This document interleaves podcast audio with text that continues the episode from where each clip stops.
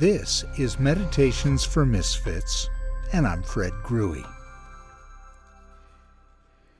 In the early days of my 67th year, I decided to make a retreat at Christ in the Desert Monastery in Abiquiu, New Mexico. I'd wanted to visit the place for years, ever since I'd read Belden Lane's wonderful book, The Solace of Fierce Landscapes. Now, to get there, I had to fly from my home in southern Oregon to Santa Fe. And uh, in preparation for my flight, I decided to bring along Carl Jung's Answer to Job. Uh, rather than another Jack Reacher novel to help me pass the flight time and the various connections. I figured Jung would help soften my stony heart prior to the retreat more than another Jack Reacher novel would. And I'm still not sure that was the best decision. Jung was absolutely brutal. He directly challenged the whole idea of theodicy, which is a technical term of if God is loving, good, and kind, then why is God attributed with so many bad behaviors in the Bible? Now, I've read the approved answers and I've read all the right books and obtained about as good a theological education as money can buy. But Jung was unnerving. He basically psychoanalyzed God's behavior in the book of Job and found God terribly wanting. It was like reading the story of the emperor's new clothes, and, and Jung was the little kid at the end screaming to the crowd, He's naked, he's naked. After some serious reflection at the monastery, I think it's better uh, stated to say that our theological explanations of some of the behavior attributed to God in the Bible is just insufficient. Ah, but I get ahead of myself. So I love monasteries. Uh, the smell of incense, the rhythmic sounds of chanting, the highly choreographed rituals, but I have to confess the heavy emphasis on some in some monasteries on sin and guilt is just a bit tiring. Nevertheless, the sincere devotion and dedication of monks is quite humbling. And I love to experience being in a room full of people and no one expecting me to say something clever or spiritual or even having to be nice for that matter. Noble silence can be a beautiful thing. Well, on my first day at Christ in the Desert, uh, during a, a little social break, one of the monks told me about a beautiful walk up a canyon where there was once a waterfall. So on my second day there, I headed off after lunch to find the place. Now the sky was blue, the sun was shining, the air was crisp, and there was even a gusty wind for good measure. And whenever I hear the wind, something deep in my soul stirs. I, I think of God's ruach, spirit or breath. Well, I followed the trail, noticing large piles of animal scat along the way, and I didn't know if they were from bear, mountain lions, or deer, but I, I earnestly hoped for the latter.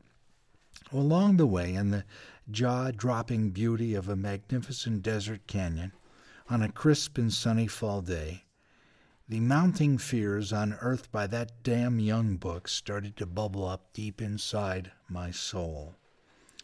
I don't know whether I was praying or whether it was just a stream of consciousness or an inner dialogue, but on the walk I can remember saying to God, The fact is, God, the book of Job really makes you look bad.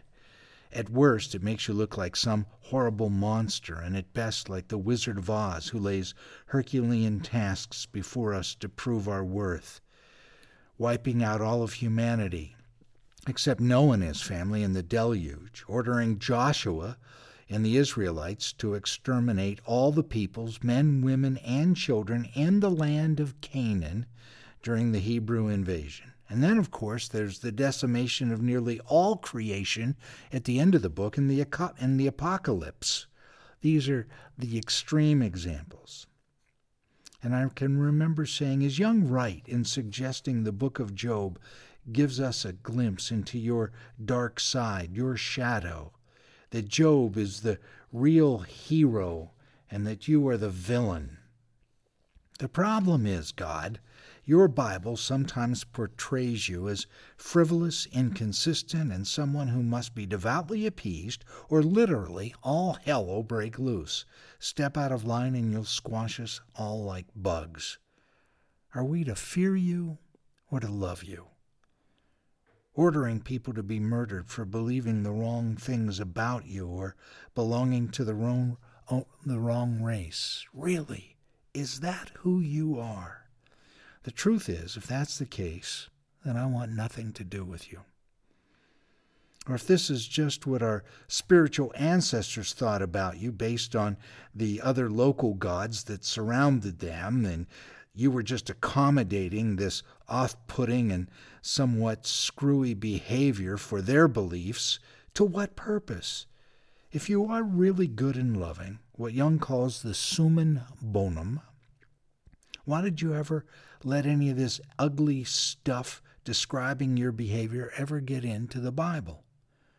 Now, while these unanswerable and quite disturbing questions were swirling inside me as I was on my hike, I thought again to what Brother Frederick Buechner claims that God can't be explained, only experienced. And so my stream of consciousness continued. And the truth is, my experience of you, God, has been remarkably good. Eh? In the nearly 50 years I've known you, you've not been scary or mean or threatening in the least. And the fact is, you've always extended loving acceptance towards me, even when I behave like an asshole, even when I have been unable to love or accept myself.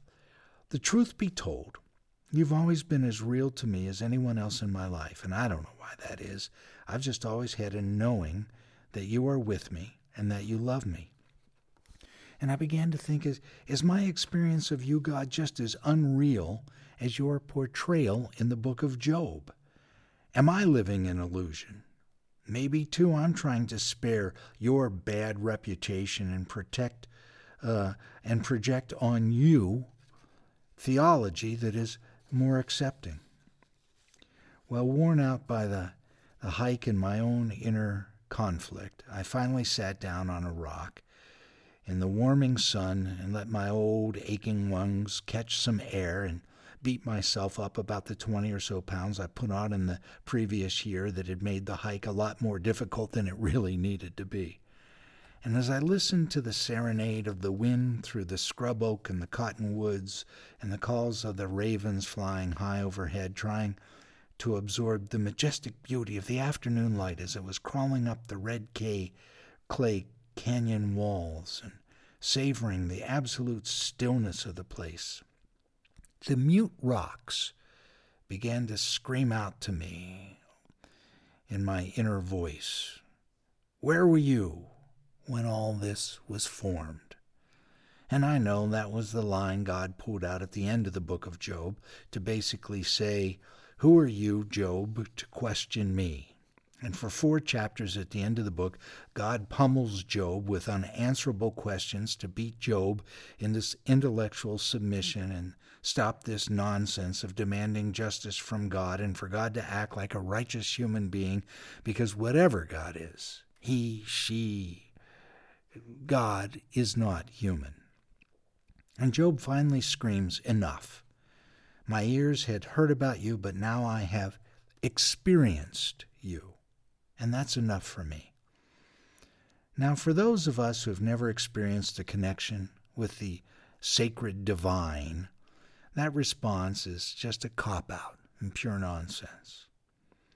But for those of us who have felt the earth move by some unknown, unseen, interior knowing, having been shaken to the core by the understanding that there is a divine other in there or out there who is wild, untamable, good, and loving, then it's enough. In Jungian terms, was I simply sitting on that rock experiencing my role in the whole Job mythology that plays out again and again for various humans throughout history? I don't know. But I did connect with what Elie Wiesel shared happened after that God trial in Auschwitz, when the Jewish rabbis condemned to that ungodly Nazi concentration camp found God guilty of not fulfilling his promises of protection to them, and they simply went out to pray. They worshiped. I too just sat on that rock and prayed. I had nowhere else to go. I realized at a deeper level that while I just don't understand God, where else can I go? God is just too real for me to ignore. So I just prayed. Here's the bottom line I've learned that the pains and suffering endured in my life have somehow helped strip away that pious veneer I present to others in my world of having it all together, of being wise, humble, they shred my illusions of privilege and position and equanimity and, and force me to confront what it is I truly believe. What is real? They've helped me not to take myself too seriously, to understand that I'm just a silly little man on a great big planet, simply trying to do the best I can. And at this stage of my life, this stripping process has peeled my faith down to two simple things I believe there is a God who is distinct from me, and this God is loving and accepting of us all. Now, while I know we live in a world of uncertainties, these are two certainties I refuse to give up. I know it's a paradox, but I think all of the best spiritual truths are. As always, thanks again for letting me into your world for these few moments on your journey today. Well, on my way back to the monastery after that hike, I remembered a line from the Blessed John O'Donohue who says, The mystic keeps the God question clean of all our unworthy and inferior answers. Meister Eckhart says, The nearer you get to the presence the more God ceases to be God and is allowed to become completely God's self. So the spiritual life is about the liberation of God from our images of God. I proposed on my way back that I too wanted to allow God simply to be God, to love and honor God as best I can. And if when things don't work out for me as I think they should, then I'll cry out, with our dear brother Job, who said, Though you slay me, yet will I trust in you.